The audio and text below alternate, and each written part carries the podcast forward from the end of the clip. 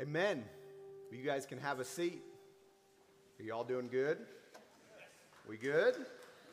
Yeah, a few people in this room are good. I don't know. The sun must have not have got you this morning or something. Man, I'm so glad that you're here with us. Uh, if this is your first time, welcome. My name is Luke, and just honored that you have joined to worship with us this morning. Uh, if you are new with us, we've been going through the Beatitudes, and it's really this study um, of the beginning of the greatest sermon ever written, where Jesus begins to begins this sermon that if we honestly could probably take two years studying it but he begins this sermon with a bunch of things and they all start with blessed are. And we, you, if you've been with us for a while been working through those this one this morning honestly is a very challenging one. Uh, it's one that is not easy to swallow sometimes. As we're going to talk about, Jesus says, Blessed are the peacemakers, for they shall be called sons of God. But if we look at these Beatitudes, they really all start with really this promise of blessing, and then it moves to like this challenge almost sorry i'm kind of dist- i gotta move these things. I'm like seeing them out of my peripherals and it's distracting me. It moves into this challenge so like blessed are the pure in heart for they shall see god. And we're like well the pure in heart like what is that? It's really kind of this this challenge this declaration right? But this morning, we're going to see one of the most difficult ones for me to gather because, as we're going to see, peacemaking is completely different than peacekeeping. They're two different things. We like peacekeeping. Peacekeeping's easy, right? Don't step on anyone's toes. Make sure everyone feels comfortable. Don't say the things that may hurt or offend someone. We just got to do these things to keep the peace. But that's not what Jesus is saying. What Jesus is going to say is if you are marked by me, if you are a son or daughter of my Father, of the King, then you will be peacemakers because you will reflect my nature. As we're going to see, God was the greatest peacemaker in all of history. So, the big question this morning I want to get across before we get going is this. We've been walking through this for quite some time, and I think it's easy to read these Beatitudes and be like, oh, yeah, that's cool. Like, I, I kind of got to work on that, or maybe I struggle a little bit, but I'm going to work on it this week. But really, we have to ask this question before we get going Do you really believe in who Jesus is? And further than that, do you really believe that when he makes a promise that it's true? Do you really believe that all throughout the Beatitudes, for instance, today, that if we become peacemakers, that you will be blessed? Do you believe it? That's really the question because we can walk through all of these things and, like, that's great. Yeah, Luke, that's great for my moral code, like becoming a better person. But my question is this Do you fully believe and trust that Jesus is good and that he means what he says? Because if we really believe that, it's utterly going to shape and change how we receive his word today. It's His word, not mine. Right? I'm just the messenger. I'm just trying to communicate what He has said. But listen, hear me. Jesus said, Blessed are the peacemakers, for they shall be called sons of God. So, as we get going, I'm just going to prepare you. There's going to be some things that maybe are a little difficult to hear and maybe make you feel a little like shifty in your chair maybe because of a fractured relationship or something that has bro- been broken for many years or someone has treated you in a way that you did not deserve. And i'm just i'm just telling you up front there's going to be some antsiness in your heart. But i want you to hear this. If we will heed what jesus says he says there is blessing in it. You want your relationships to be blessed? Listen to what jesus says you want your marriage to maybe be healed of some brokenness? Listen to what Jesus says. Because peace making is completely different than peace keeping. God, I thank you for this morning, and I thank you that you are so good. And I thank you that because you're so good, you have laid out roadmaps to a blessed life.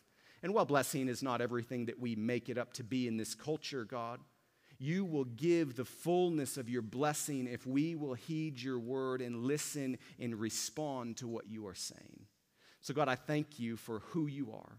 And I pray this morning, God, that you would do such an amazing thing in this room, that you would encourage us, that you would strengthen us, that you would challenge us, and that we would lean in so that we might live in the fullness of this blessing that you're talking about if we will do the things that you have called us to do. And God, I've lastly, I pray this if there's someone in this room that is far from you and really doesn't know you, God, I pray that you would begin to draw them to yourself right now, that you would reveal to them for the very first time how amazing, stunning, and remarkable you are, God. For you are such a good and a loving God. We thank you for who you are, and we pray it in Jesus' name. Amen. Matthew 5 9, blessed are the peacemakers, for they shall be called sons of God. As we have walked through this, we need to remember a couple things. One is blessed is this idea of just happy, this idea of like not superficial and it's bigger than my circumstance. It's utter blessing. It's not God giving everything that we want, right, in our flesh. It's just that He promises that if we will do and become these people, that we will experience utter joy, utter happiness, utter blessing. When the Bible speaks of peace, it uses the word shalom. All throughout Scripture, the word shalom is used, and I want you to hear very closely what it means. It means wholeness, completeness, fulfillment, or living without deficiency or lack. This idea that you're completely full, this idea that you're completely content, and it's not determined nor dictated by what your spouse has done, or your best friend, or the relationship that's fractured, or the struggle that you're walking through in your life. It's not determined by that. Peace is this wholeness, this fulfillment, which is why the Bible says Jesus himself is the Prince of Peace. He's whole, he's full, he's complete. See, real peace is not found in the absence of something, right? Sometimes we go through life and we're like, God, just give me peace right now. I need it, man. I don't even know what's going on. All I know is my world is completely unraveling and falling apart. And that's when we ask for peace because we're lacking something that we want. That's really not the idea of full peace. It's not just this idea of when we're being emptied out, but it's really this idea of when we are being filled up by God Himself, the Prince of Peace, Almighty God, the Savior of the world. As I've said earlier, peacemaking is different than peacekeeping. And this, if we're honest, is what makes this beatitude very, very difficult right? I mean, it'd be easy. Think about it. If Jesus, like, blessed are the peacekeepers, those who don't offend anyone, and those who walk into this relationship and say everything that they need to say just to make sure that the tension doesn't break. Blessed are those who just kind of walk through life and we don't really stand on anything, especially in a culture today. I mean, truth is relative, right? I'm just joking, it's not. Truth is concrete. Truth is true, it is real. Peacekeeping is easy in a relative world because you don't offend anyone, don't stand on anything. Peacemaking, hear the difference. This is peacemaking. You enter into a place where conflict does exist for the purpose of making peace. It's what Jesus did, as we're about to see. They're different, though. Peacekeeping and peacemaking are completely different. Peacekeeping could be this keep the peace, right?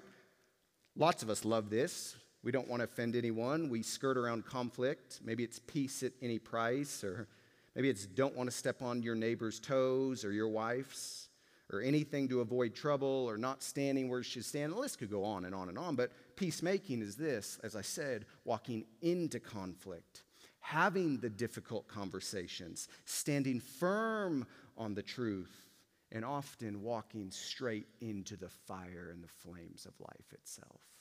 For the purpose of what? Peace.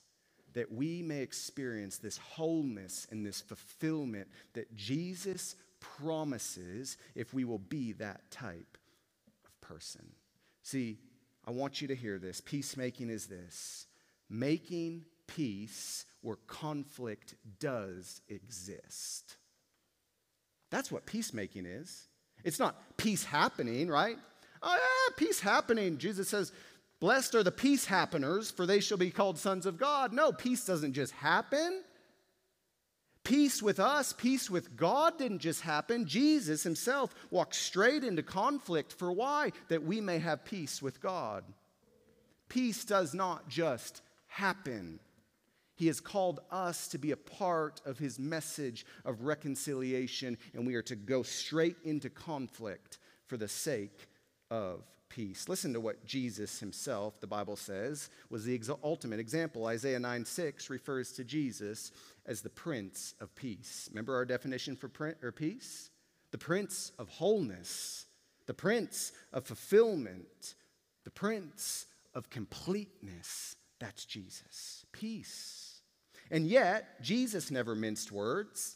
He never backed away from what was true. He marched right into conflict. Doubt me? I mean, look at he flipped tables in the temple.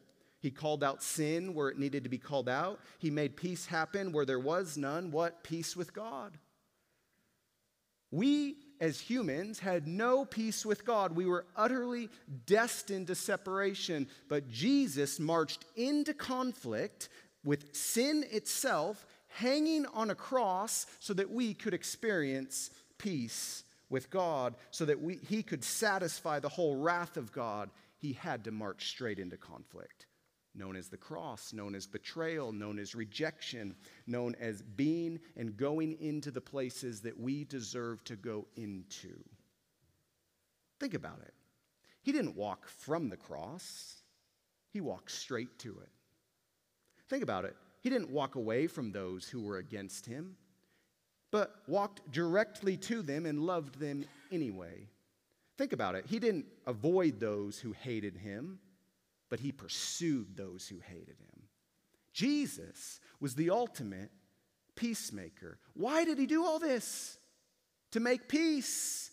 And we are to do the same. Because we, if we are in Christ, reflect his nature. And a byproduct of the nature of God is we imitate who he is, the greatest peacemaker the world has ever seen. That's why Jesus said, Blessed are the peacemakers, for they shall be called sons of God. See, when we are peacemakers, we reflect the character and nature of God. Listen to 2 Corinthians 13 11, and I think we have it for the screen. Finally, brothers, rejoice. I love this.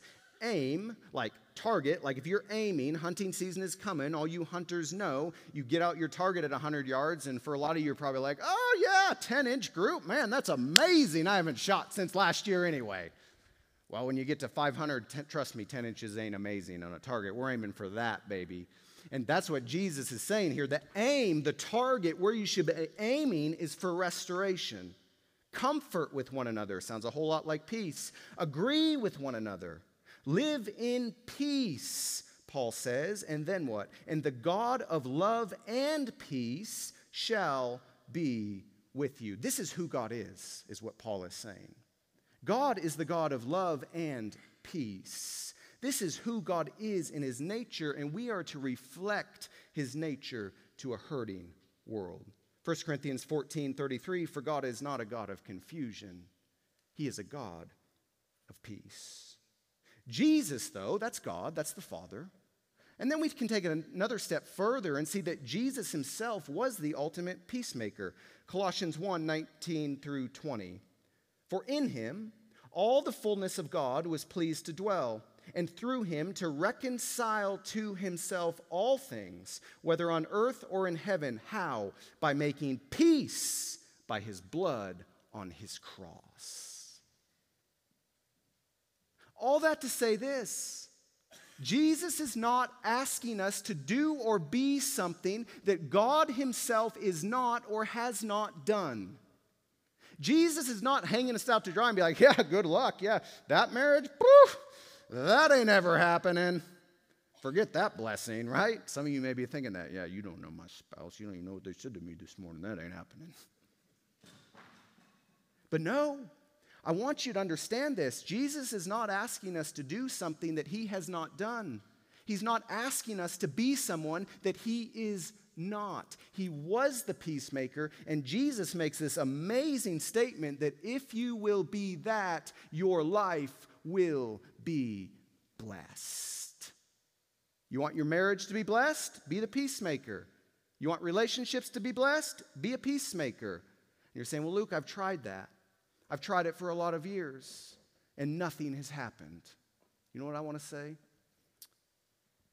Don't gauge it by results, gauge it by being obedient to what God has called you to do.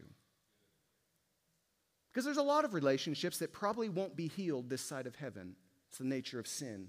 But that doesn't give us an excuse to just take a step back and be like, well, they're hopeless, so I'm not even going to try. It's not how they respond, it's being obedient to what God has called you to do because it's in obedience that blessing flows.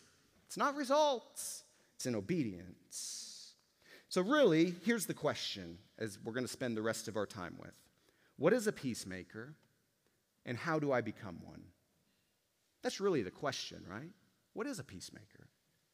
And yeah, I want to be a peacemaker, but how do I become a peacemaker? Well, I want us to see this before we see those two things. Before any of that, we must first experience peace before we can make peace. It's the reality. We can't make peace with someone else if we ourselves have never experienced peace ourselves. How does it? It doesn't work. Yeah, I'm going to make peace in this, but I don't even know what peace is. So there's three things that I want to walk through before we get into the big question. And this, this is the things that need to happen before we can be a peacemaker. And then we will see what happens and how we are a peacemaker. Here's the three things that need to happen before. Number one is this you must experience peace with God. It's inevitable. It's like the preliminary precursor of all precursors. Like nothing else happens unless this one happens first. You cannot be a peacemaker if there's not peace between you and God. If you have a broken relationship with God, then there is no peace with you and God. So, if we want to be peacemakers, first thing is this we need to experience peace with God. Listen to Romans 5 1 through 2. Therefore, since we have been justified by faith, we have peace with God through our Lord Jesus Christ. Through him, we have also obtained access by faith into his grace, in which we stand and we rejoice in hope of the glory of God. Did you miss it? Paul is saying since we have been justified by faith, it's a big word. We've talked about it a lot. We've been made right with God. God pursued us, He initiated this relationship with us. And because of the great love for which He loved us, He came in, and then we can have peace with God. So I just want to say this. If you're in this room and you don't know Jesus as your Savior, you have no peace with God. And we can talk a whole lot about peacemaking and having this shalom, this fullness, this completeness, this everything that we need. But if you are not saved, you can have no peace. It's impossible because peace comes from God. And I want you to hear this. The whole reason you're here this morning is not by accident. It's because God, in His love for you, brought you to this place to show you what it can be like to have peace with God. To show you what it means when you can have a relationship with the God of heaven, something that you or I did not deserve nor earn. Yet God, in His love and His mercy, drew you to this place to reveal His heart for you. You want peace in your marriage? You better have peace with God first. Because if there's no peace with God, there's no peace for your marriage. There's no hope for your marriage. You have to experience peace with God. This is the entire message of the gospel. If you're far from God this morning, I want you to hear this. Here is how you get peace with God. You just recognize that you can't do life on your own, that you're far from Him, that no matter what you do, you cannot earn a right standing with a holy God. But God, in His grace, and God, in His love, and God, in His mercy, made a way where there was no way. And all you have to do is say, God, I believe that when Jesus hung on the cross, that that should have been me. That the holes in his wrists and his feet and the crown and on his head, that should have been me paying for sin. But Jesus hung there anyway. For you, all you have to do is believe that when Jesus hung on the cross, it counted for you.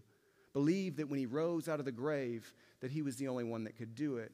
And just say, God, here's my life. You need to fix it because I can't fix it. And if you will come to him on his terms and not yours, he will set you free in a moment. And that's the beauty of the gospel. No other religion on earth will preach it because it's not true. Every other religion on earth says, do something to earn the favor of my God. Jesus says, Believe upon my finished work to earn the favor of the God of heaven and watch as he transforms your life. And you just begin to walk with him, and he opens the floodgates to show you who he is. You have to have peace with God before you can have peace with any man or woman walking this planet. It has to happen, and it can happen today because God is good and he pursues his people. Number two is this you have to experience peace with ourselves. See, once we experience peace with God, then we can have peace in ourselves. You can't have peace in yourself until you first have peace with God. Philippians 4 6 through 7 says this Do not be anxious about anything, but in everything, by prayer and supplication, with thanksgiving, let your requests be made known to God. And the peace of God, don't miss that word, don't miss it. The peace of God, because God gave it, it's from Him. The peace of God, which surpasses all understanding, will guard your hearts and your minds in Christ Jesus. See, peace within ourselves means this that you can fully trust, that you can fully believe that you are deeply loved by the King of heaven. That it doesn't matter what your boyfriend or your girlfriend or your spouse or this relationship is doing. No, you can have peace knowing that you are deeply loved by the God of heaven. You can have peace that He finds great delight in you. You can find peace that He just like He's overwhelmed and pleased with you because you are His son or daughter if you have believed upon Christ. That gives peace in ourselves. That it's not determined by what someone else thinks of me. It's not determined by how well I perform at my job and how many assets I build. It's not determined by any of that. A peace within ourselves, we can fully believe and trust that God finds great delight in you because of what Jesus did. Peace within yourself. Do you have it? Do you have that kind of peace? Or is your peace determined by what someone else says about you or the things that you do and how you perform? And because that's not God. The beauty of the gospel is you don't have to measure up because Jesus did, and that's what gives peace. You don't have to earn your salvation because Jesus earned it for you. You don't have to earn the love of God. You don't have to do so many things to think, oh, God finally loves me. no. Peace in yourself comes from knowing that Jesus has paid it in full. You don't have to measure up.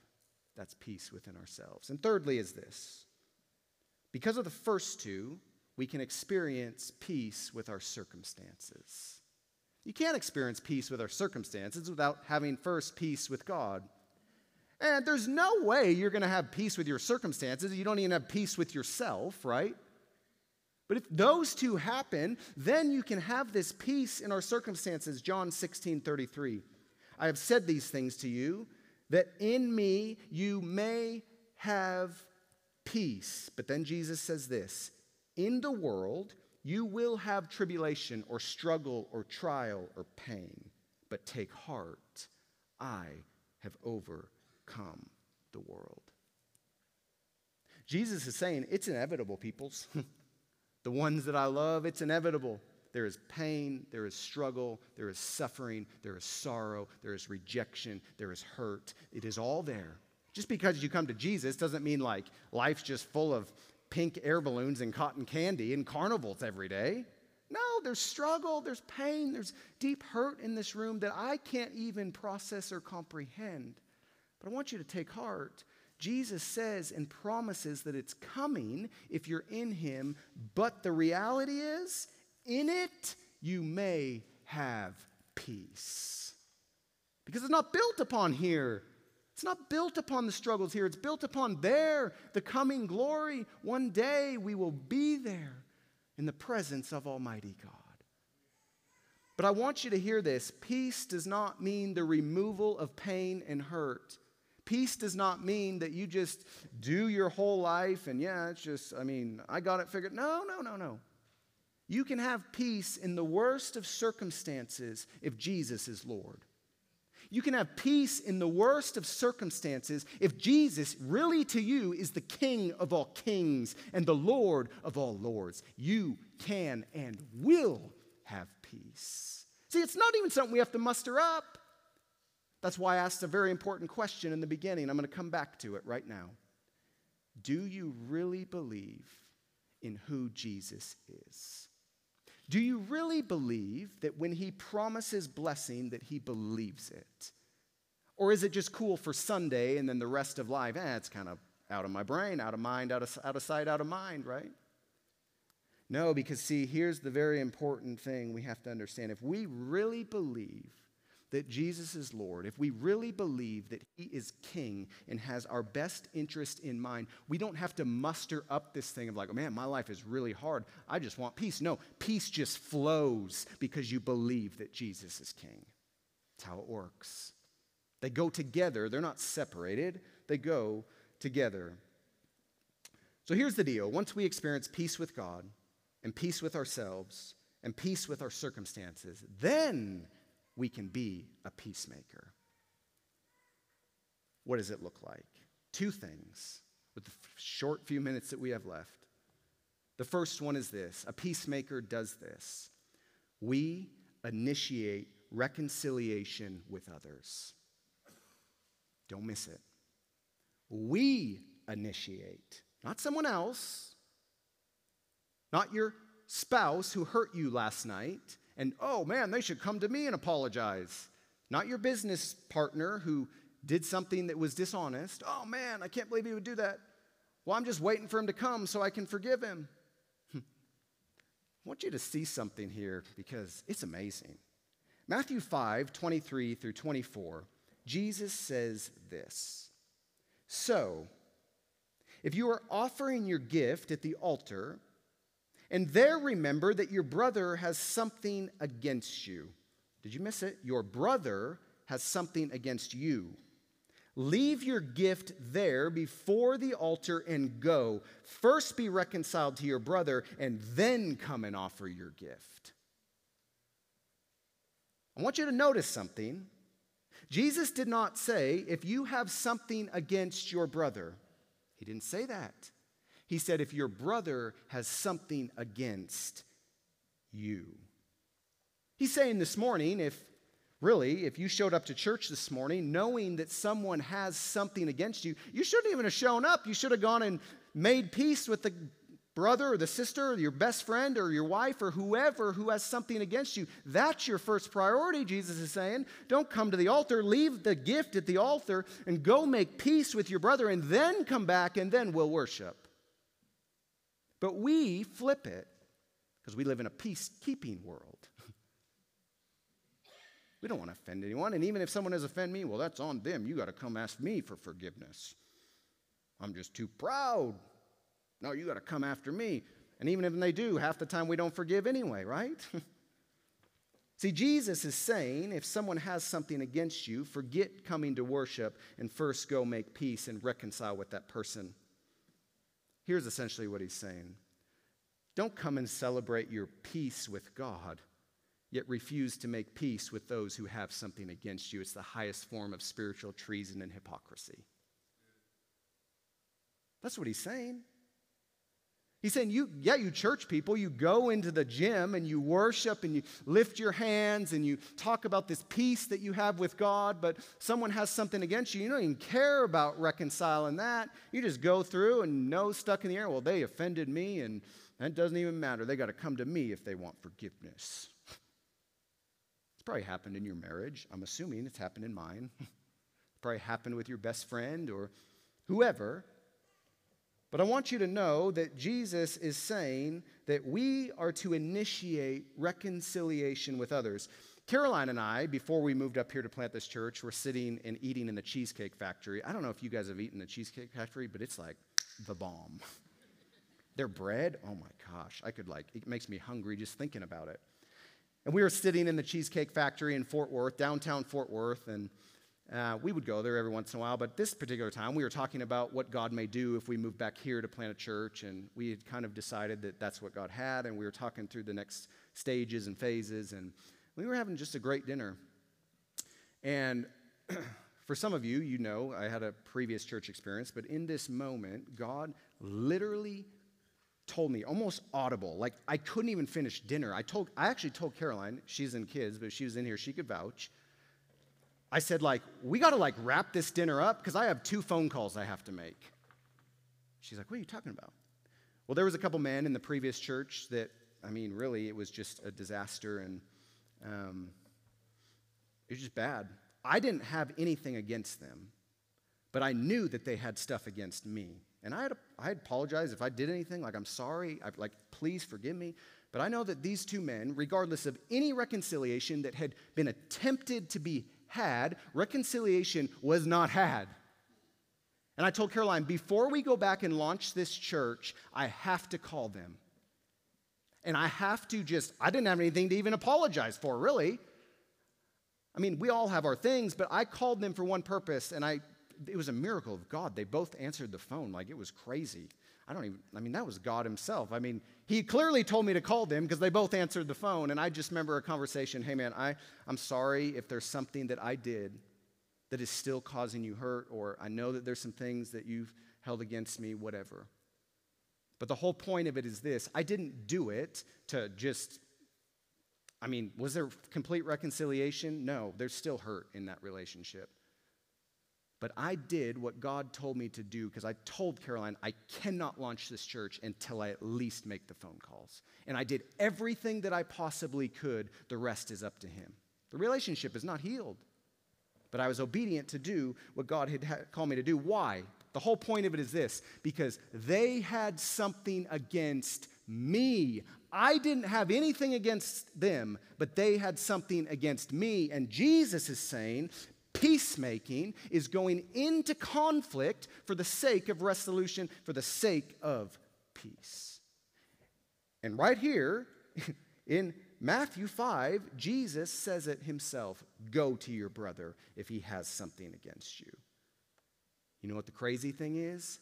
We all had something against God, and he went straight to us. Once again, it's crazy.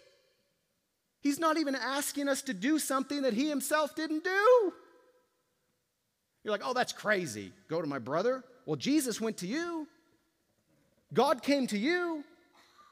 Trust me, you, you had all sorts of stuff against him. The list could be a mile long and 15 miles wide.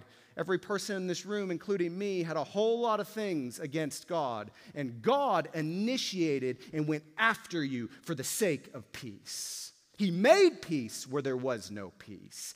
That's God. He was willing to go into conflict and say what needed to be said to bear righteousness in a situation. And we are called to do the same. And Jesus says, if you do that, your life will be blessed. Is there any greater promise? I don't think so. So the question is this this morning in initiating reconciliation Is there a fractured relationship in your life right now? Someone who has deeply hurt you or harmed you? Is there a business deal that has gone wrong? Is there a friendship that maybe you used to be best friends with something and something happened and the friendship is completely severed now? Is there someone who has something against you? Is there a situation that occurred years ago that someone is holding against you? If so, and if you are a son or daughter of the king, you are to pursue peace with them. And you are to pursue restoration with them. And you are to pursue reconciliation with them. It's not their job, it's your job. It's my job. Doesn't matter how deeply they've offended you, it's your job to pursue peace, restoration, reconciliation. And even if nothing happens in the end, you have been obedient to do what Jesus has told you to do, and in that there is blessing. It's crazy. See, you can rest in the fact that you are being obedient, and God honors obedience. See, peacemaking is not relieving the tension, it's keeping the right tension. I was scouring the school this morning because I didn't have this, and I was thinking I wanted a rope, but I didn't find one. I can't break this dang thing. Sorry, Stillwater, I'll buy you a new thing off a box if you need it. But often we view peacemaking as peace keeping. You know, like it's not about relieving the tension. There's tension in some relationships that need to happen for reconciliation to happen, to go through the hard things, the deep things if this was a rope, you're going to have to imagine with me, but I could pull a whole lot of tension on this thing. I, I can't break this. I'm not strong enough. I'm not Arnold anymore, right? But you could pull a bunch of tension on this. You keep breaking it and pulling it and pulling it. And that's what a lot of us do in relationship. We're like, man, I'm just going to pull this thing as hard as I possibly can and get as much tension in there. And I'm not breaking and I'm not bowing because they wronged me. Peacemaking is not just removing all the tension and just letting it go limp. Peacemaking is not just keeping so much tension on the thing until it breaks. Like I said, I wanted a string because I could break it. I can't break this. But peacemaking is this keeping the right tension in the pursuit of peace. It's not bending over and flopping and owning something that maybe you didn't even do. It's not asking for forgiveness from something for someone that you didn't even do and you're oh, just a spiritual. No, you don't ask for forgiveness if you never wronged. Like, that's stupid.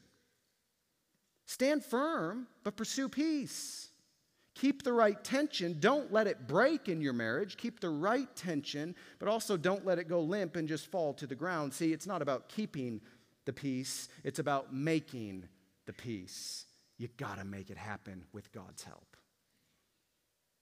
Once you have peace with God, once you have peace with yourself, once you have peace in your circumstance, then you can go and make peace and reconcile with others. The second thing is this, the last one.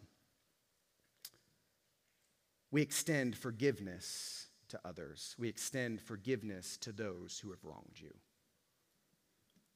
It's a hard one. Very hard. Way easier said than done. Maybe you've been holding a grudge on someone who wounded you years ago, maybe a friend or a spouse. And maybe it's deeply, deeply wounded you. It cuts to the core. And maybe they've changed, but you still hold it over their head. Maybe they didn't love or pursue you early on in your marriage. And now they're trying to love and pursue you in your marriage now, but you just you just kick them to the curb because you just keep harboring this bitterness for what they had done in your past, the way that they treated you, the things that they said, and they're trying to pursue you with everything you can, what they can, and you just won't let them in. And it becomes your excuse to not pursue them now because of the past. Yeah, maybe I let them in a little bit, but really, if my heart is honest, I don't really want to let them in, and I go to some other relationship to find my emotional help and strength. Because they hurt me many years ago. I want you to hear this. This is not representative of the heart of God, and it is not peacemaking. Or maybe a friend or a spouse hurt you, and they haven't changed. And it appears they have no interest in changing. If you're a son or daughter of God, you are called to be a peacemaker and extend forgiveness even when someone doesn't deserve it. It's called the gospel. Jesus extended to us what we did not deserve, and he made peace with God by hanging on a cross for the atonement of sin. It's peacemaking. Jesus was the master peacemaker. In Matthew 18, Peter asks Jesus a question that prompts an answer about an unforgiving servant. It's a parable, and I want you to hear Matthew 18, 21 through 22. Then Peter came up and said to him, Who? He came up to Jesus and said, Lord, how often will my brother who or how often will my brother sin against me and I forgive him? As many as seven times. I can just hear Peter, seven. If you know anything about Scripture's fulfillment, it's complete, it's lacking nothing. And can't you just see Peter? He's like, oh, I got Jesus on this one. I'm just saying, how many times do I forgive him? Seven times, like perfect amount of forgiveness. Like there's, there's no lack here. Seven times, it's the number of completion, it's the number of fulfillment. And Jesus comes back and says to him, I do not say to you seven times, but 77 times, or 70 times seven. This is not a number that is to be calculated. You're like, oh, let me get my calculator here. 70 times seven. Oh, yeah, that many times? I passed the test. Nope. Sorry, failed. Jesus is saying continuously, there is no end. Jesus is saying when someone wrongs you, when they come against you, you are just to forgive them whether they earned it or deserved it or not. Why? Peacemaking, pursuing righteousness. I don't know where you're at. But I know one thing, and I will promise it to you.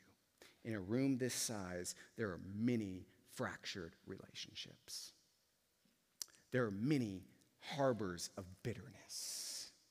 There are many deep pains that you're trying to wrestle with and deal with that you just don't know how to do it. And I want you to hear this. Jesus says, don't miss it. Happy, blessing, blessed are the peacemakers, for they shall be called sons of God. Why? Because they reflect his image. I'm telling you this morning, as I, man, I got a lot in myself, that if you will pursue the one who has something against you, if you will go to make peace and not keep peace, Jesus will bless it. Maybe not in the way that we think blessing should be, but it doesn't matter. God will bless obedience. See, those who have been forgiven forgive much. Forgiveness is the initial step in peacemaking, laying down our right to be offended. We love being offended, right? We love holding on to the right to be offended. We have no right to be offended because Jesus took our right. He took our right by hanging on the cross, the greatest offense, so that human man, so humankind could be set free. I was laying in bed the other night, Caroline and I were, and we were just having a conversation. The mood was light and it was great, and we were just talking, and she said something that she, in a way that she was not intending it, but me in my selfishness took it in a way that she was not intending it. And my first response was, Did I really just hear that? Do you have any idea how hard I work? Do you have any idea how tired I am? And you think that? And all of a sudden, the room just like, you want to talk about tension? This was the room right here, like real, like just loose and nice. And it was like, and the only thing that could cut it was the sharpest knife that humankind makes. And we were laying there, and the temptation was to just roll over and go to sleep. But no. That may be the temptation, but that's not what God calls us to do.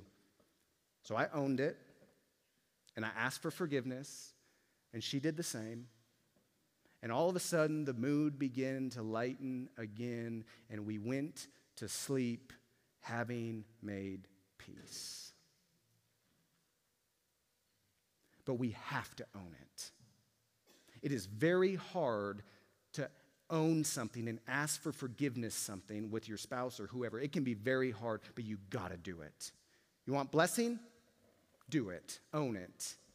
You believe that Jesus is good? Do it.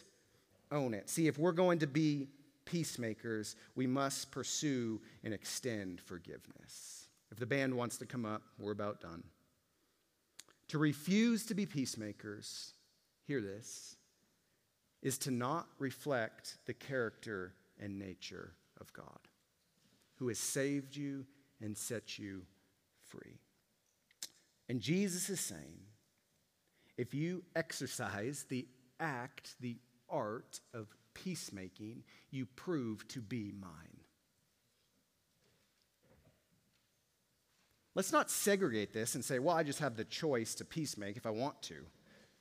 I mean, this is what cuts deep to me is Jesus is literally saying, if you are mine, if you have been bought by my blood and I have saved you, you will be a peacemaker. It's not like something I muster up and try to do once in a while. No, it's the outflow of who I am because I realize what God has done for me.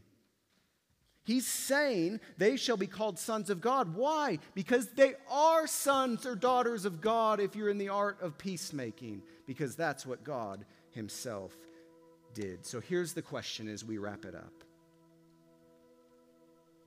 where do you need to make peace? Who do you need to make peace with? Who do you need to extend forgiveness to, even if it's unmerited? Today is the day. Don't wait. You want the fullness of blessing in your life?